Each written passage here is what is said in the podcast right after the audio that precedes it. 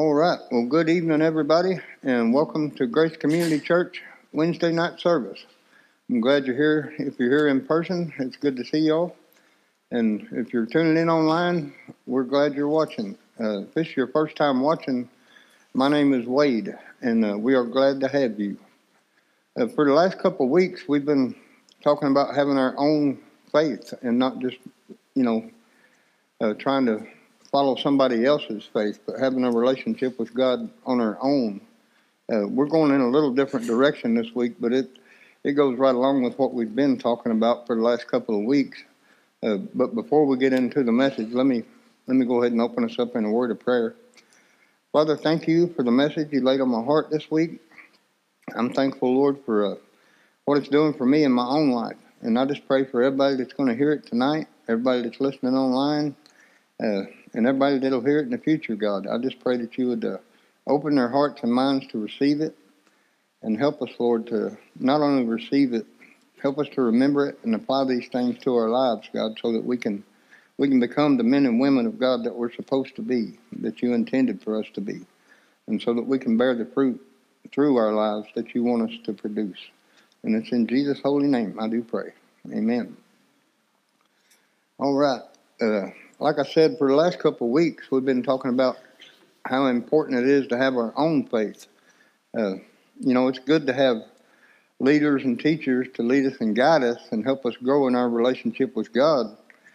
But if we don't have our own relationship with Jesus, our own relationship with God, you know, when we go home after the class is over, or, you know, when you're not around your teacher anymore, or when your leader is not around, then you don't have uh, you don't have anybody around to guide you. Uh, and you don't have anything, if you don't have your own faith, you don't have anything of your own to guide you. And you're fine, like we said last week, as long as you got somebody giving you directions. But when they're not around, you're back to relying on yourself, relying on your own wisdom, your own understanding. And, uh, you know, like I said, teachers and leaders are great. We, we do need them, but they can't change your heart.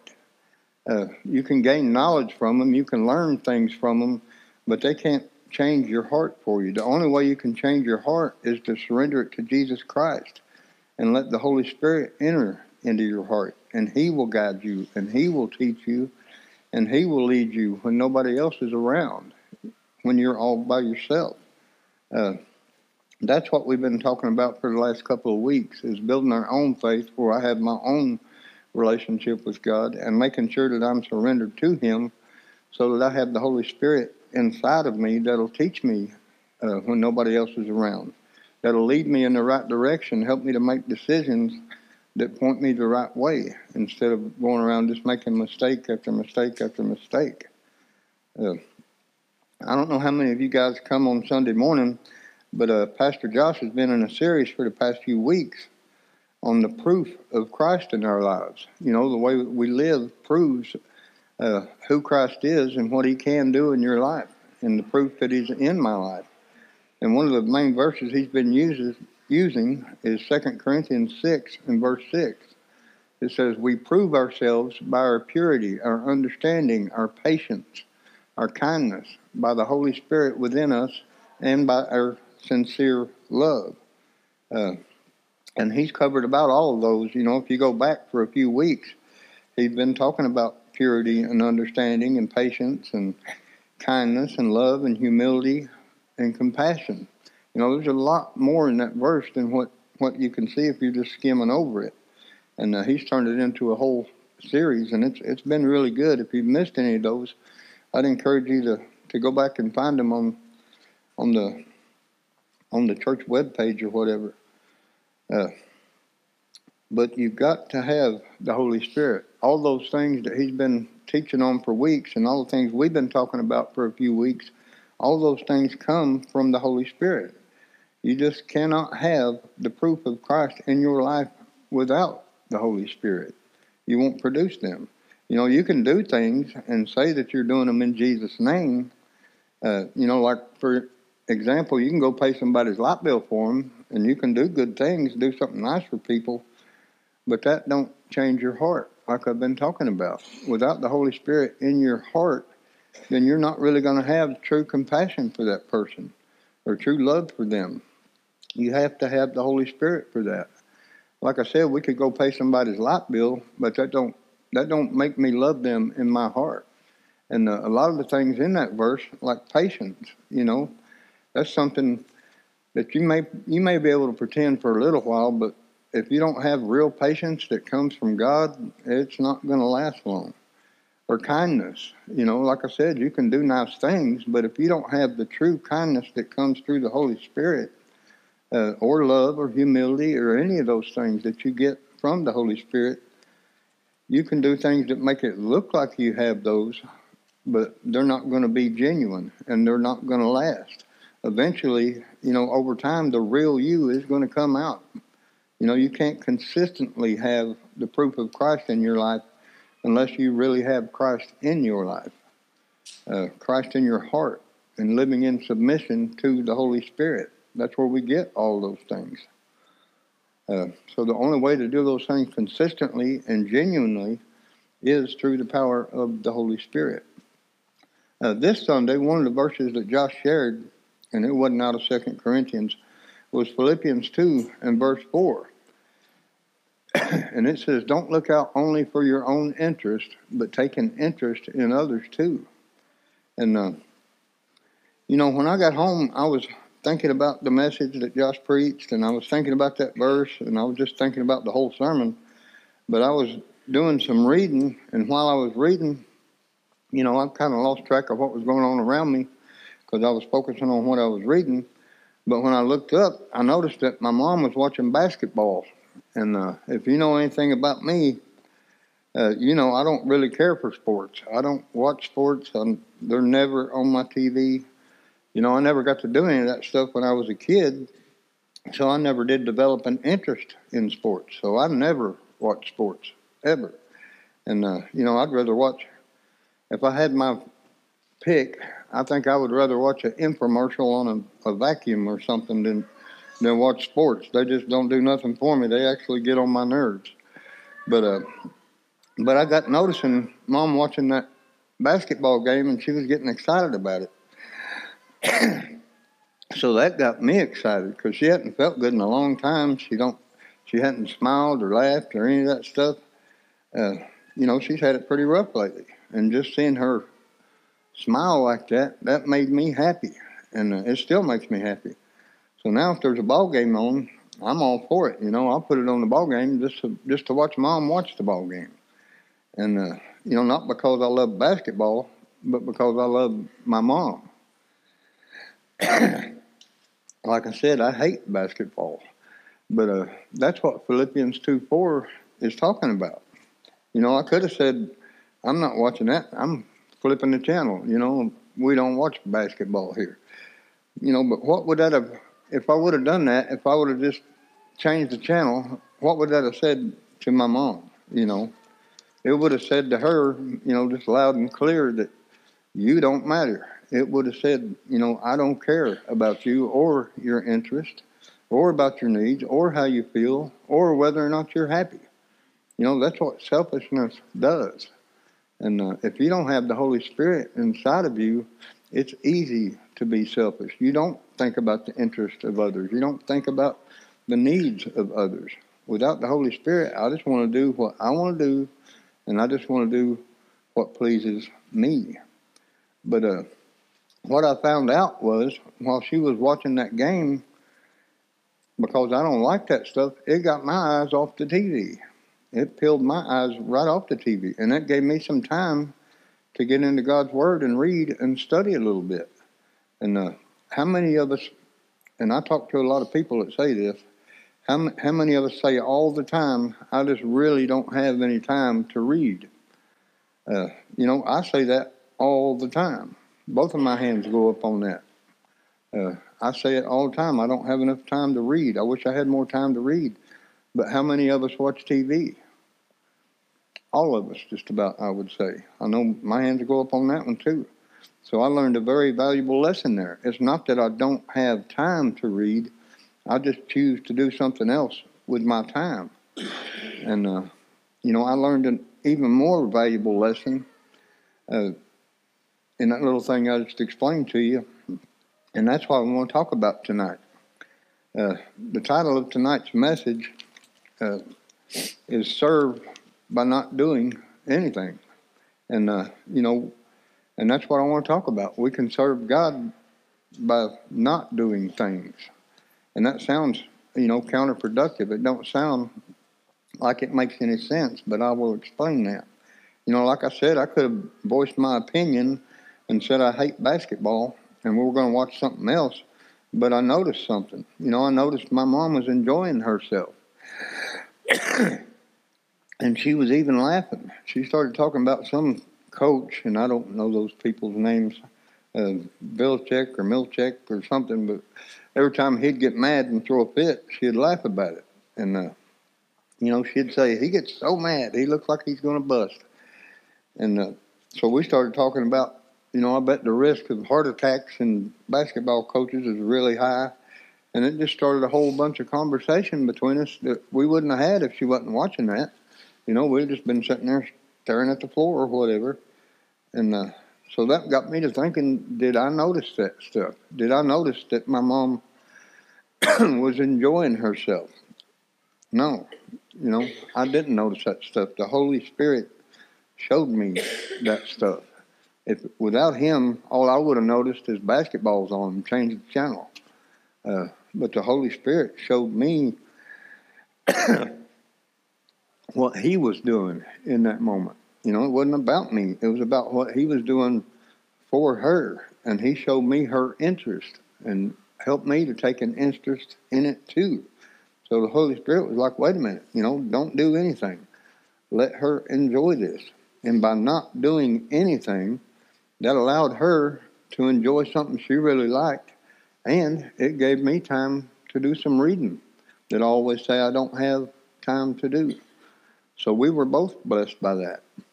But without the Holy Spirit telling me to do uh, what we just read there in that verse, take an interest in others too, that wouldn't have happened. You know, we have to have the Holy Spirit in our hearts to be able to hear those things and to notice the interest of others. Without Him, all I can see are my own interests. Like I said, all I would have noticed was basketball's on click, you know, because I don't watch it. I would have automatically went to something else.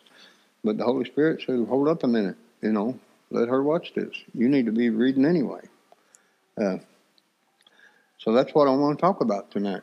And most of our text tonight is going to be coming out of Ephesians chapter 4 and uh, Ephesians chapter 5. And I want to explain a little bit the first half of Ephesians 4 is talking about unity in the body of Christ through the Holy Spirit. You know, we're all surrendered to the same Lord. We all have the same Spirit. And when we come together in that same Spirit, there should be unity in us. And it also explains the responsibilities of the leaders in the church to equip the people in the church to be able to live godly lives. And uh, that's what we're doing tonight. That's what this is about, living a godly life. Uh, but the second half of Ephesians 4 and the first half of Ephesians 5 are talking about the changes that we need to make in our lives because we belong to Jesus now. It's switching from our old sin nature and learning how to follow the Holy Spirit. Uh, in every Bible I have, and it's probably marked in your Bible too, this section of Scripture, the last part of Ephesians 4, is called Living as children of light. And the first half of Ephesians 5 is called living in the light. So that's what we're going to be talking about tonight. And I'm going to read uh, some verses to you, and then we'll go through and talk about some more of them. Uh, so we'll pick up in Ephesians 4 in verse 17, and I'm going to read through 24. I don't know how many of you have your Bibles. You can read along with me on the screen, or you can read your Bible but it says, With the Lord's authority, I say this live no longer as the Gentiles do. Or I'm going to make it even more personal. Don't live any longer the way you used to. You know, I'm not going to live anymore the way I used to, for they are hopelessly confused. And I was very hopelessly confused before Christ. And uh, this is what I'm talking about. This is talking about we're supposed to be switching from living in darkness to living as children of light. And uh, in our old sin nature, in my old sin nature, that's what we were in, is darkness. In verse 18, it says, Their minds are full of darkness, and they wander far from the life God gives because they have closed their minds and hardened their hearts against Him. They have no sense of shame. They live for lustful pleasure and eagerly practice every kind of impurity. But that isn't what you learned about Christ. Since you have heard about Jesus, since you've came to Jesus and have learned the truth that comes from him, throw off your old sinful nature. That's what we're talking about tonight. Making that switch to no longer do the things I used to do and start doing the things that God has called me to. Throw off your old sinful nature and your former way of life, which is corrupted by lust and deception. Instead, let the Spirit renew your thoughts and attitudes, and that does happen if you'll uh, stick with it and just keep doing what God says. He will renew your mind. And put on your new nature, created to be like God, truly righteous and holy. Uh, you know, like I said, this is talking about going from being controlled by our sin nature and learning how to be led by the Holy Spirit. And like I said a minute ago, we can serve God by not doing anything. And uh, that's what we're going to talk about. I'm not going to read all these verses, but we're going to take a look at some of them and uh, some of the things that do show proof of Christ in our lives by not doing them. Uh, we'll start off in Ephesians 4 and verse 25. It says, Stop telling lies.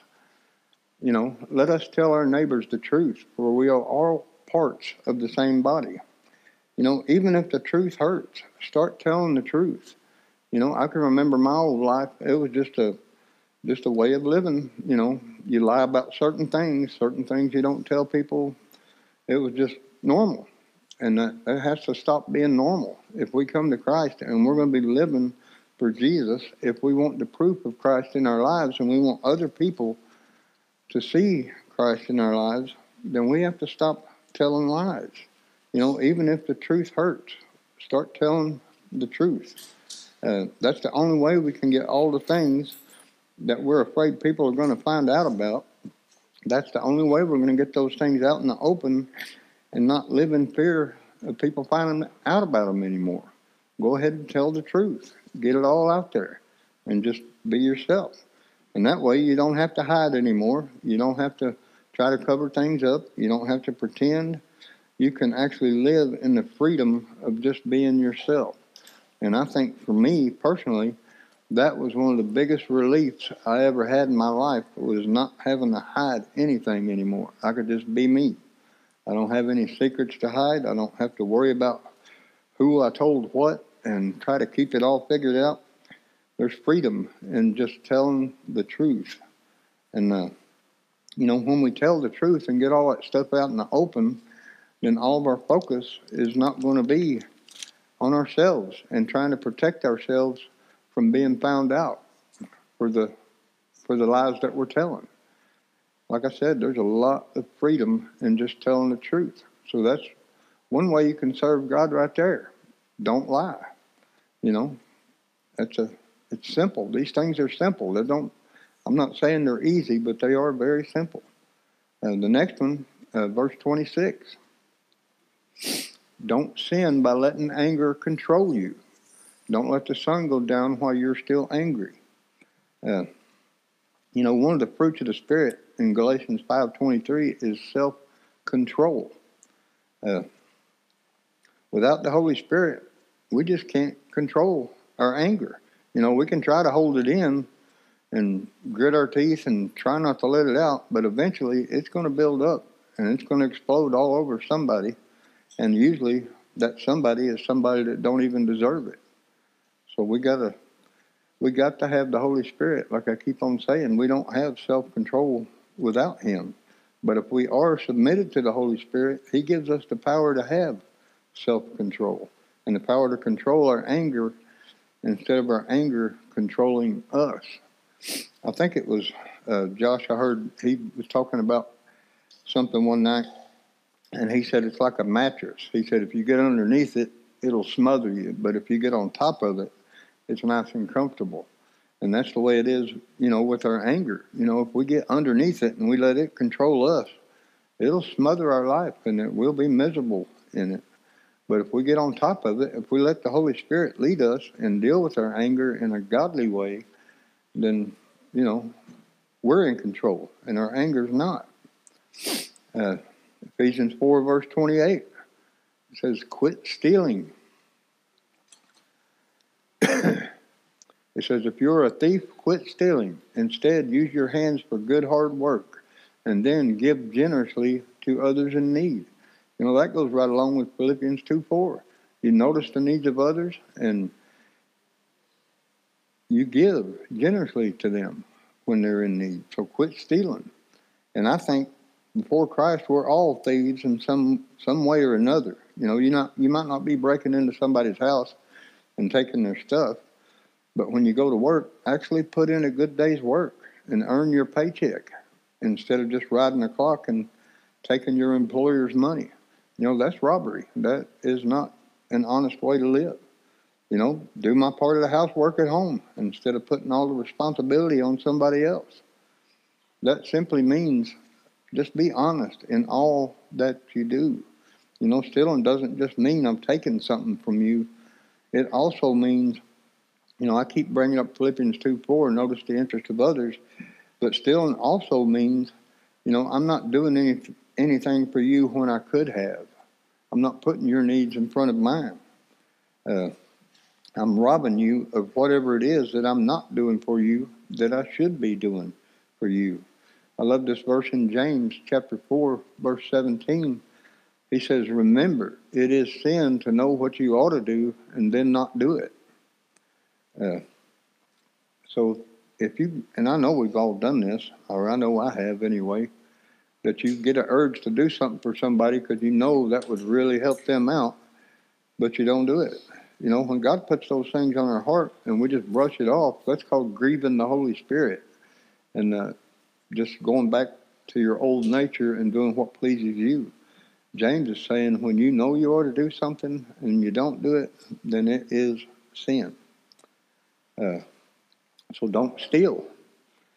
Uh, the next one in Ephesians 4:29, it says, "Don't use foul or abusive language." And these are all don'ts. These are things we don't do. But this is a way we serve God. This is a way that we become more like God. Don't use foul or abusive language. Let everything you say be good and helpful, so that your words will be an encouragement to those who hear them. You know, before Christ, just like your anger, you don't have any control over that because you don't have any self control without the Holy Spirit. But before Christ, you really don't have much control over what you say. We don't have much of a filter without the Holy Spirit. But if you are in Christ, and if you do have the Holy Spirit inside of you, you can control what you say, and you can control how you say it. Uh, you know, I've told you before that before Jesus, I had a pretty filthy mouth, but uh, God will clean you up if you'll bring your mouth to Him. I love this verse in Proverbs 15 and verse 4. It says, A wholesome tongue is a tree of life but perverseness therein is a breach in the spirit. You know, if you're calling yourself a Christian and a follower of Christ and you're still cussing and you're still telling bad jokes, then the Bible says, then you have not surrendered your mouth to the Holy Spirit. You know, that's God's word. That's not my opinion. That verse said, a wholesome tongue is a tree of life. And uh, go back to Ephesians 4.29, Travis. The Bible says don't use foul language or abusive language. like I said, that is not my opinion. That's what God's word says. Let everything you say be good and helpful so your words will be an encouragement.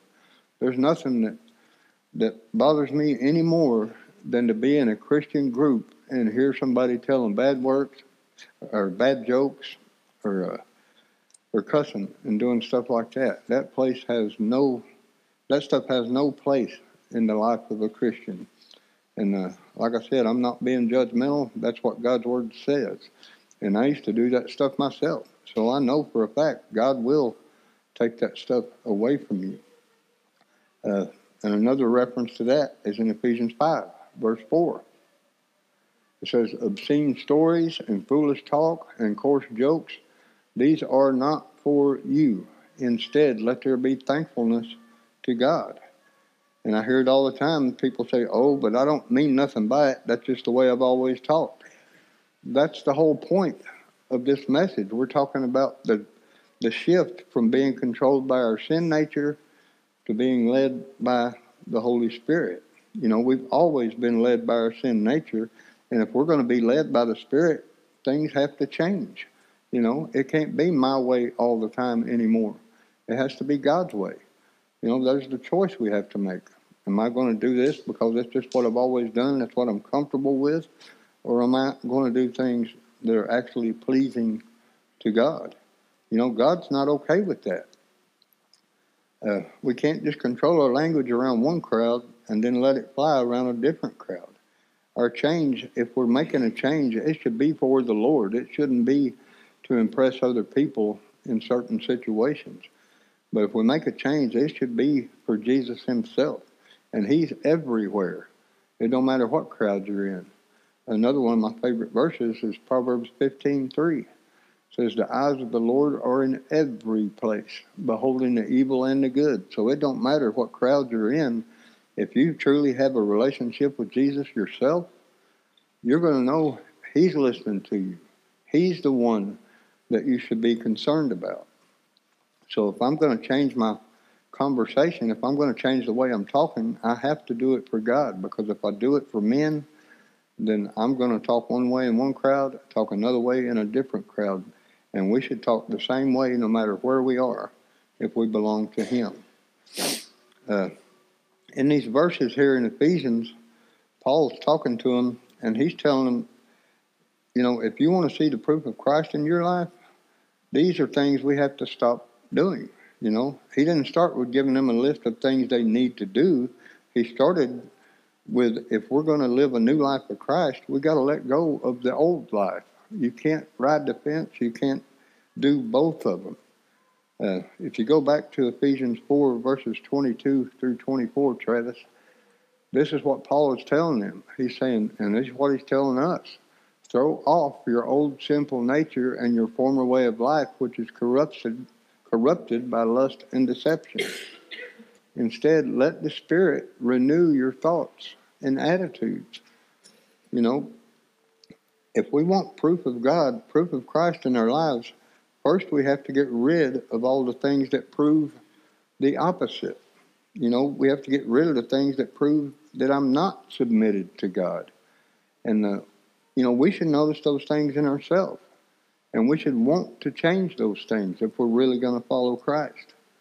You know, if you go through the New Testament, there's list after list after list in there that I could stand up here and read of the things that we should be getting out of our lives.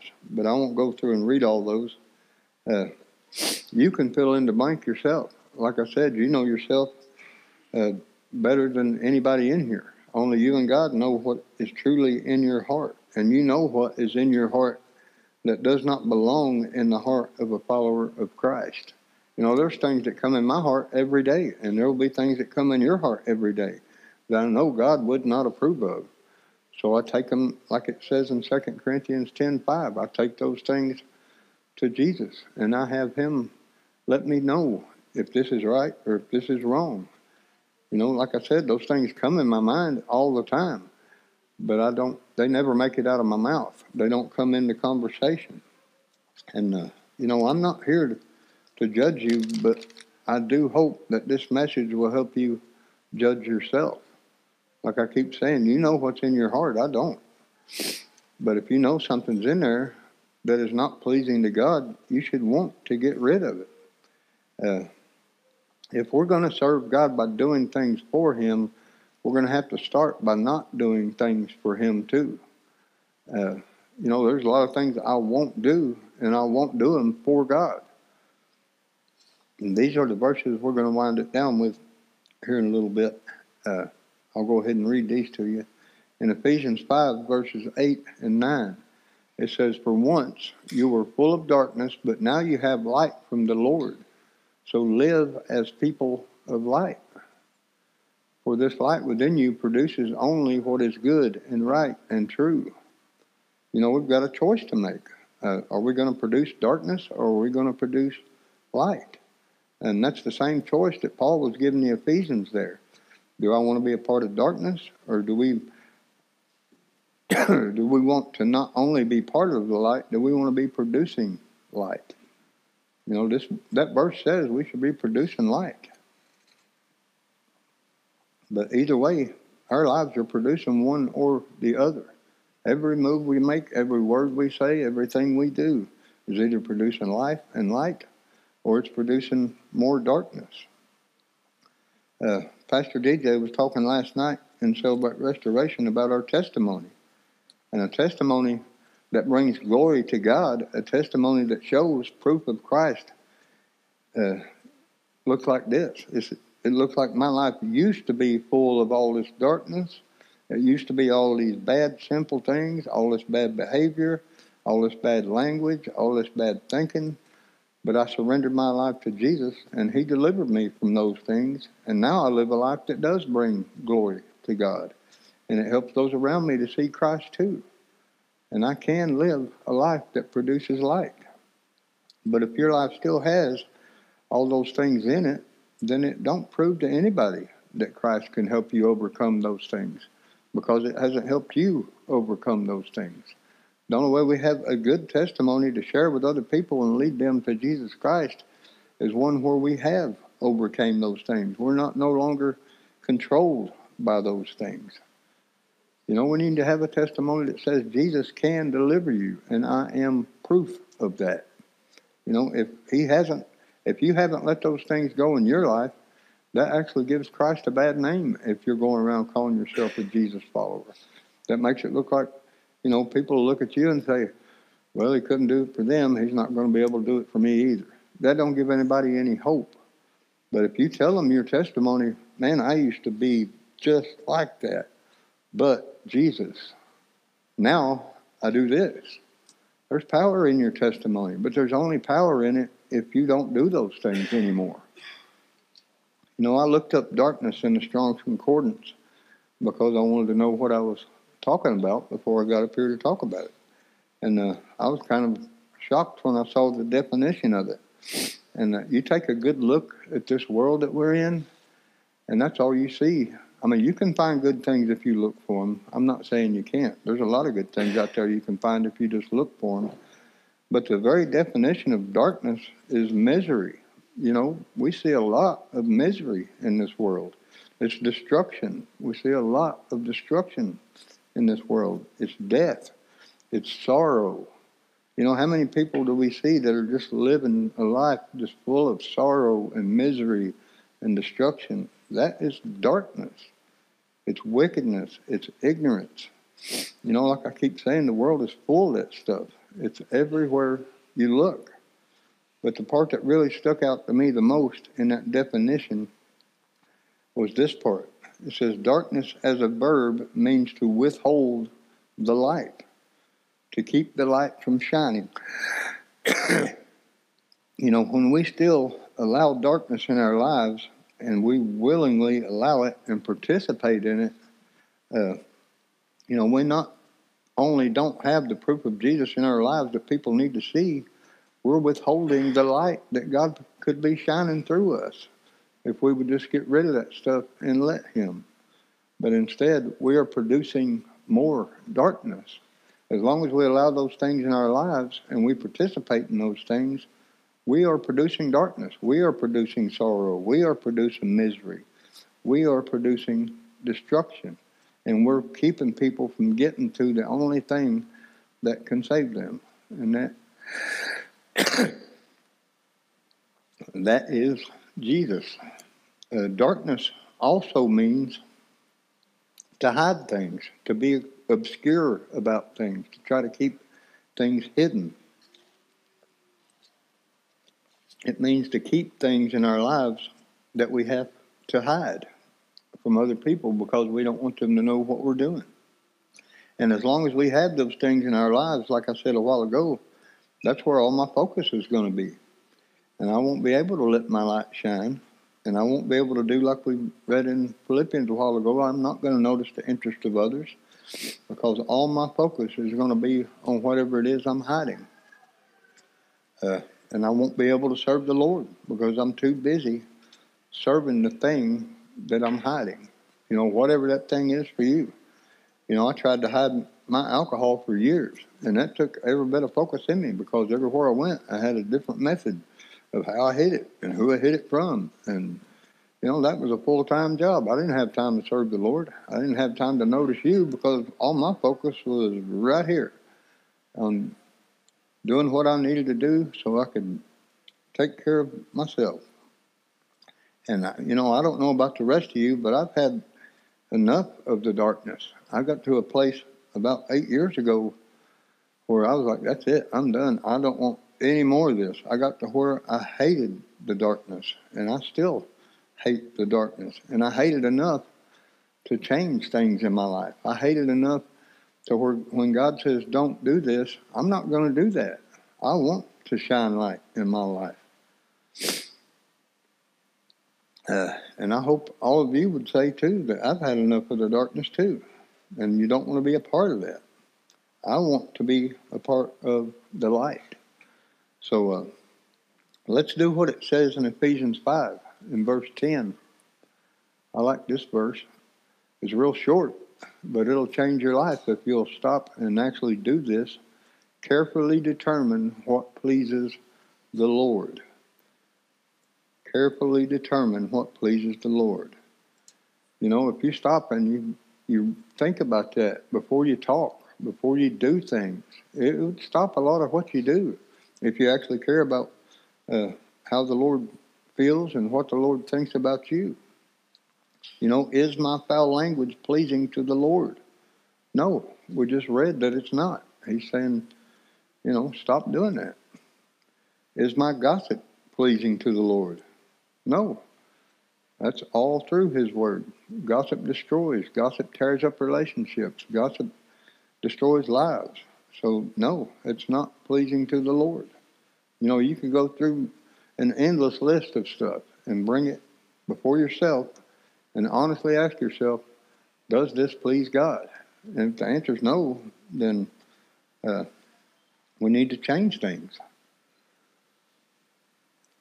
We need to be serving the Lord by not doing certain things. And like I said earlier, only you and God know your heart. So I would say do a self examination. Be, exon- be honest with yourself and ask the question that that verse right there is asking Is this pleasing to the Lord? And if the answer is no, the truth is it's darkness. And if you do it and it's not pleasing to the Lord, then you're just producing more darkness in your life, in the lives of people around you, and you're hindering somebody from getting to know Christ because they can't see Christ in you if all you're producing is darkness. So bring it to the Lord and bring it to the light. The verse or the Bible is full of verses about how God rescued us from the kingdom of darkness. That's why Jesus died for us, to rescue us from the kingdom of darkness and give us a way to enter into God's kingdom. Uh, that's what it says in Colossians 1, verse 13. I'll share one of those verses with you, but the Bible's full of verses where he's talking about he's rescued us from the kingdom of darkness. This one says, For he has rescued us from the kingdom of darkness and transferred us into the kingdom of his dear Son. And that transformation that we've been talking about all night from our old sin nature to being led by the Holy Spirit, all those things we keep hanging on to, they're not allowed in the kingdom of God. So if we keep hanging on to those things, there's a verse uh, in Ephesians 4 that says, People that do these things shall not inherit the kingdom of God. I don't want these things that I'm hanging on to in my life that are darkness to keep me from entering the kingdom of God. I want to enter the kingdom of God, and I want you to too. That's why I get up here and preach this stuff. I want you to know the truth, and I want you to be able to make a decision that'll lead you in the right direction and not just keep floating along thinking you're okay. Because if you have those things in your life, they're not okay. God is not pleased with them, and He says they are not all right. Uh, like I said, there's many more verses where he's talking about getting us out of the kingdom of darkness, but I don't have time to go through all of them. The point is this uh, we don't belong to the darkness. We never have. We belong to God. We belong to Jesus Christ. When he died on the cross, he paid the price for us. He redeemed us with his blood. He bought us. We belong to Jesus. But, but like I keep saying, that's a choice. Uh, here's a good thing to do. If somebody was investigating your life, you know, what would the evidence say? Would it prove that you belong to Christ and that you belong to the light? Or would the evidence say that you belong to the darkness? You know, that's a that's a pretty straightforward question to ask yourself. And like I keep saying, only you know what's in your heart. I don't, but God does, and I know you do. Uh, so if somebody investigated you, what would the evidence tell them? You know, that's a that's a pretty tough question to ask yourself. But like I said, I've had enough of the darkness. I want all the light I can get. Uh, I've seen what it did to my life. I've seen what it did to the life of those people around me, and uh, I don't want any more of that. So that's our homework this week. Examine your life and see how you can serve God this week by not doing something. And that's going to have to be intentional. You know, we've been doing these things all our life. We've been relying on our sin nature all our life. That's, in a lot of things, that's the only way we know to live. The only way we're going to change it is to see it in God's Word and read it where it says, do not do this, and then go make a choice. I'm not going to do that. Even though I've been doing it my whole life, I'm going to make it a decision and I'm going to stand firm on it that I'm not going to do that because God says not to. Uh, you know, maybe it's complaining. That don't bring any glory to God. We hear a lot of it and we do a lot of it, but that don't bring any glory to God. Uh, that is darkness. Uh, maybe it's gossip, like we talked about a little bit ago, or maybe it is foul language. You know, make it your goal this week to speak just a little bit slower, and uh, think about it and do what we just read in Ephesians 5 and verse 10. You know, is this pleasing to God? And if it's not, then bite your tongue and don't say it figure out a different way to say what you were fixing to say. I had to do that. It took me a while to rewrite my vocabulary because it, you know, I had to get a lot of words out of it. And that wasn't, it didn't happen overnight. You can make the decision in your heart in a split second. I'm going to stop talking like that because it's tearing the name of God down. And uh, if you just speak slow and think about what you're saying, you will be able to overcome that with the power of the Holy Spirit. Uh, so ask yourself, does this please the Lord? Examine your life and see what it is, or what is and what is not pleasing to God, and ask Him to help you with it, and He will. Uh, he helped me. I know He'll help you too. And here's a here's a good verse for you that'll help you do that. Ephesians 5, verse 1. Just the first two words imitate God. That's all you got to do. Imitate God. That's, that's not a tall order, is it? Imitate God, therefore, in everything you do because you are His dear children. Children reflect their parents. You know, if God is my Father and I belong to Him, then people should be able to see God in me and uh, they should be able to find God through me. You know, imitate God. And uh, I've shared these verses with you before, but I want to share them with you again. And if you prayerfully read these and mean it, God will help you with these. In Psalm 139, verses 23 and 24, it says, Search me, O God, and know my heart. Test me and know my anxious thoughts. Point out anything in me that offends you you got to give God the right to do this. God's not just going to poke around and yank stuff out of your life. You're going to have to give God the authority in your life to do this. Ask God, say, point out anything in me and be willing to let that go that offends you and lead me along the path of everlasting life.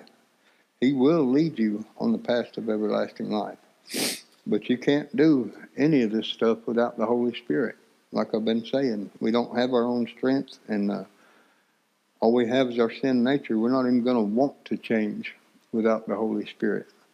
So it all starts without surrender. I mean, with surrendering your life to Christ. And if you've never done that, uh, that's how you receive the Holy Spirit.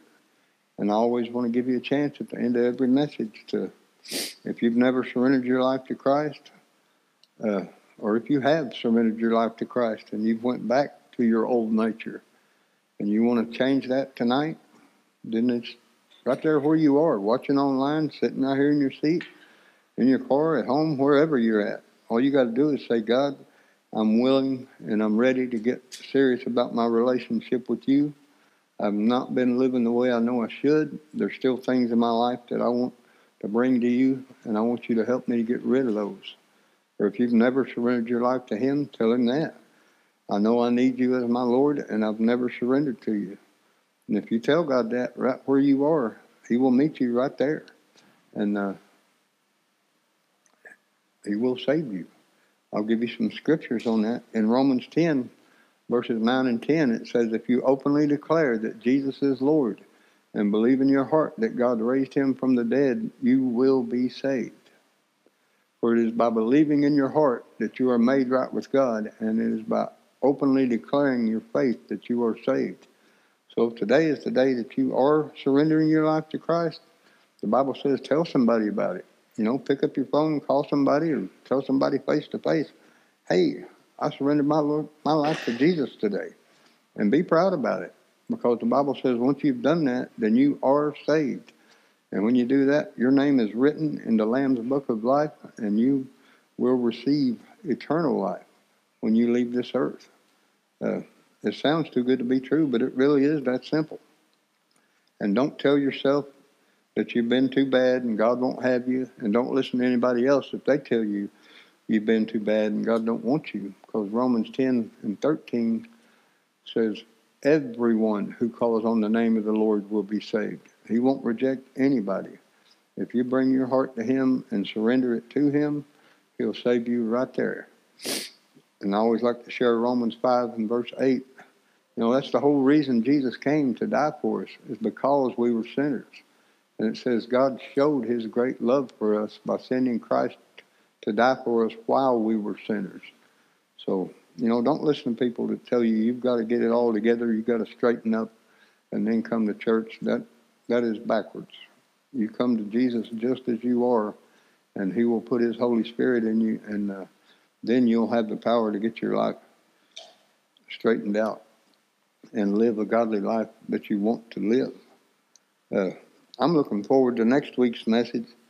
Next week, we're going to be taking a look at the 40 years the children of Israel spent in the in the wilderness. I was thinking this week, what did they do for 40 years? You know, they're in the desert. There's nothing there. There's nothing to do. So, uh, you know, we're gonna we're gonna be checking that out next week. Uh, and I don't. I feel like God wanted me to share this tonight. Here's something for us not to do. You know, don't tell people which translation of the Bible to read. You know, let the Holy Spirit and deal with each person as He will. You know, I study with the King James at home. I'm using an NLT tonight. I've got other Bibles that I search. It don't matter what translation you're using. If you're seeking God, you will find God. The Holy Spirit will reveal Himself to you. You know, if you've got a certain Bible that you like, that's fine. Use it, but don't don't push your translation of the Bible on anybody. The Holy Spirit is the one that reveals the truth of God. It don't matter if somebody has a children's Bible; they can get just as much truth about God as you can through all of your books. That's called self righteousness when we think my way is the only way to God. Uh, Jesus Christ is the only way to God, and He's. It don't matter what translation they have. If you want somebody to know Jesus, then the best way to do that is just get to know him yourself, and uh, they'll see him through your life. But that's my message tonight, and I hope that really helps somebody, and I hope it wakes, uh, opens the eyes of some people to see maybe I don't need this in my life, you know. Maybe this is what's holding me back from living the life I want to live. But uh, let's do that self examination this week and do like that verse, Ephesians 5 and verse 10 says, you know, run things by God. See if it's pleasing to Him first. And if it's not, then just don't do it. But let me pray for us, and we will be dismissed. Thank you all again for coming out if you're here in person, and thank you again for watching if you're tuning in online. Father, thank you for this message. I know I really need it in my life right now, Lord. Uh, it's helping me to be more careful about things that I think about, things that I'm going to say, things that I'm going to do. Lord, please help me to, to run everything by you and make sure that it is pleasing to you, God, before I do it, instead of just running blind and uh, doing things without any thought at all. God, I just pray that you would lead us and guide us in the things that we do, in the things that we say, and how we treat others, God, so that we will have proof in our lives to show people that you do have power, you do save, and that you are real. God, we thank you that you did love us enough to come and die for us on the cross. And we just thank you for being so good to us. God, I just pray for all the people that are sick. I pray that you comfort them and help them to, to heal quickly so they can get back in here with us. And Lord, I just pray that you'll help us all to get home safely. And it's in Jesus' name I pray. Amen.